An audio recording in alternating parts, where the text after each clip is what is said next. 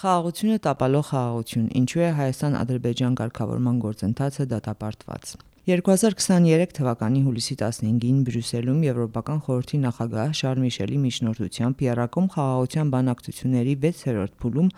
Ադրբեջանի նախագահ Իլհամ Ալիևը հանդիպեց Հայաստանի վարչապետ Նիկոլ Փաշինյանին։ Հանդիպմանը հաջորդած իր երկարատև հայտարարության մեջ Միշելը գովեց առաջնորդներին խաղաղ գործընթացին իրենց ամուր նվիրվածության համար եւ խրախուսեց նրանց հետագա խիզախ քայլեր ձեռնարկել ապահովելու վճռական եւ անշրջելի առաջընթաց կարգավորման ուղու վրա։ Եվ ապա հավելեց. «Ու թեև մեր հանդիպումը կայացավ տեղում լարվածության անհանգստացնող աճի պարունակում, ես կարևոր թափ նկատեցի քաղաքական քննարկումներում եւ ջանքերում»։ Ընդամենը մեկ շաբաթ անց Ադրբեջանը մեկնարկեց առաջին Շուշա միջազգային միդիա ֆորումը, հավաքելով 150 մասնակից ամբողջ աշխարհից։ Բացման արարողության ժամանակ մեկնաբանելով Հայաստան-Ադրբեջան ընթացող խաղաղության գործընթացը Ալիևն ասաց. «Այս պահին մենք ունենք 3 միջազգային դերակատար, որոնք օգնություն են ցուցաբերում՝ Միացյալ Նահանգները, Ռուսաստանը եւ Եվրոմիությունը։ Բայց մինչեւ այժմ դա ոչ մի արդյունքի չի հանգեցրել, որովհետեւ Հայաստանը դեռևս պետք է կատարի, կարծում եմ, վերջնական քայլերից մեկը։ Պատերազմից հետո արդեն մի քանի քայլ արեցին, ասեմ, որ դրանք այն քայլերը չէին, որ իրենք կամավոր են արել։ 28 տարի մենք չկարողացանք ստիպել նրանց պահպանել միջազգային իրավունքը, մեզ հաջողվեց միայն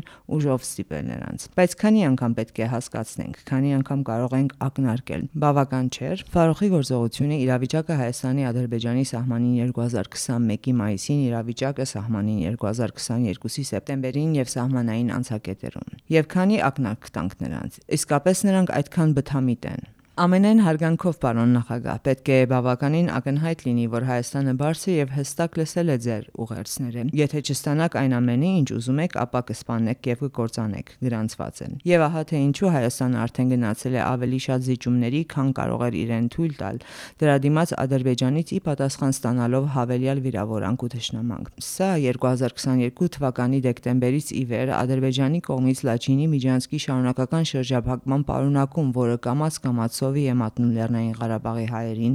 ինչը Փաշինյանը անվանել է ցեղասպանության շարունակական գործընթաց։ Եվ այնուամենայնիվ, համաձայն միջազգային պայմանագրերի իրավունքի մասին Վիեննայի կոնվենցիայի 52-րդ հոդվածի պայմանագիրն անվավեր է, եթե դրա կնքումը ձեռք է բերվել ուժի սպառնալիքի կամ կիրարկման միջոցով, խախտելով միավորված ազգերի կազմակերպության կանոնադրության մեջ ամրագրված միջազգային իրավունքի սկզբունքը։ Սա նշանակում է, որ Հայաստանի եւ Ադրբեջանի միջև ցանկացած վերջնական խաղաղության պայմանագրի դրույթները, որոնք ներկա պայմաններում առկա են եւ պարունակում են ուժի եւ սպառնալիքի թելադրանք, իրավական ուժ չեն ունենա։ Սա է պատճառը, որ յուրաքանչյուր փուլից հետո շարունակում է սերմանալ, թե ինչով են միջնորդները Բրյուսելում, Վաշինգտոնում եւ Մոսկվայում այդքան ողջևորված։ Ալիևը բազմիցս եւ բացահայտորեն խոստովանել է, որ Հայաստանի հետ խաղաղության բանակցությունների ընթացքում կիրառել է բռնի եւ մահացու հարկադրանք, բացահայտորեն խախտելով միջազգային իրավունքի եւ հարաբերությունների ամենահիմնարար սկզբունքները։ Անցյալ շաբաթվա Միշելի հայտարարությունը ցույց է տալիս, որ նա քաչատեղյակ է տեղում լարվածության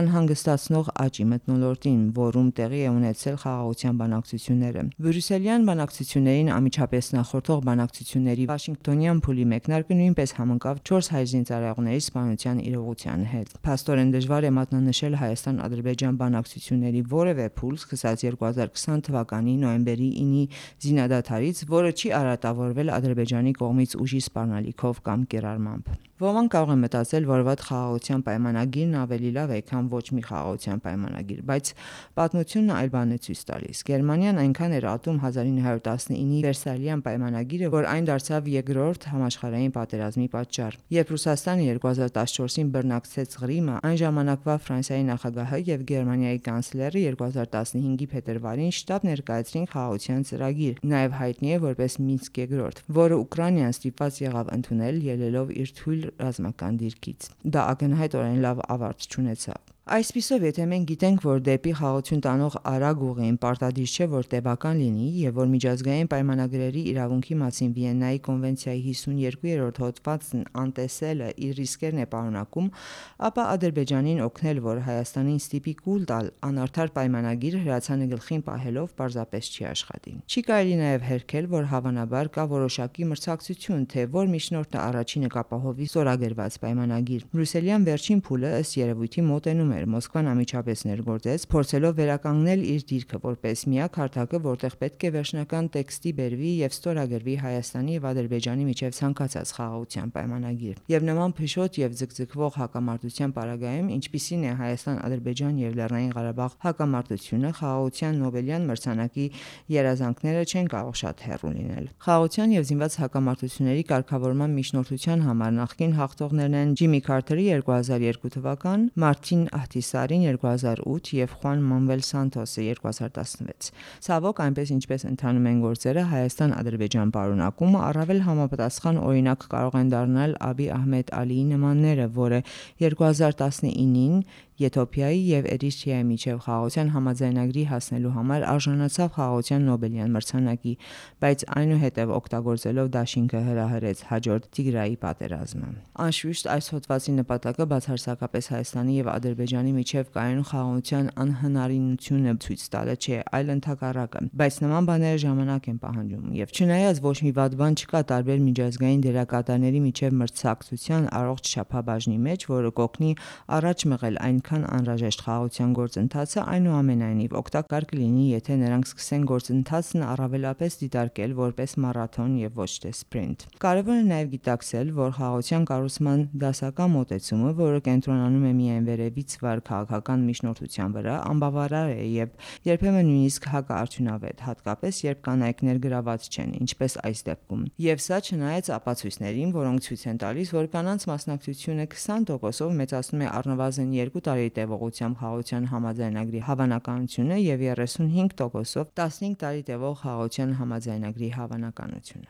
Դեռևս ուշ է իրավիճակը շրջելու եւ այս գործընթացը ճիշտ ուղու վրա դնելու համար։ Դա անելու համար սակայն բացարձակապես հրամայական է, որ միջազգային դերակատարներն ու միջնորդները ուժեղացնեն ճնշումը Ադրբեջանի վրա, որը պետք է ներառի պատժամիջոցների սպառնալիքը ի պատասխան Հայաստանի դեմ ռազմական գործողությունների եւ Լաչինի Միջանսկի ապաշրջապակման շարունակական մերժման։ Սպասել, որ Ադրբեջանը ողջամիտ կլինի, պարզապես այլևս խելամիտ չէ։ Յուրաքանչյուր ոք, որն իրապես ցանկանում է տարածաշրջանում կայուն խաղաղություն ապահովել, պետք է հաստատի իր խոսքերը կոշտ գործողություններով։ Ստիպելու Ադրբեջանին դադարեցնել իր ռազմատենչ հրետորաբանությունը եւ համաձայնել միջազգային ներկայությանը, որը կօգնի ապահովել Լեռնային Ղարաբաղի հայերի իրավունքներն ու անվտանգությունը միաժամանակ միջնորդելով Բաքվի եւ Ստեփանագերտի միջև բովանդակալից երկխոսության Սարգսյանը։ Սրանից պակաս ցանկացած բան դատապարտված է ձախողման։ Հոդվածի հեղինակ Շիլափայլյան, կարդաց Ռուբինա Մարկոսյանը, հոդվածի ձայնագիր տարբերակը կարող է գտնել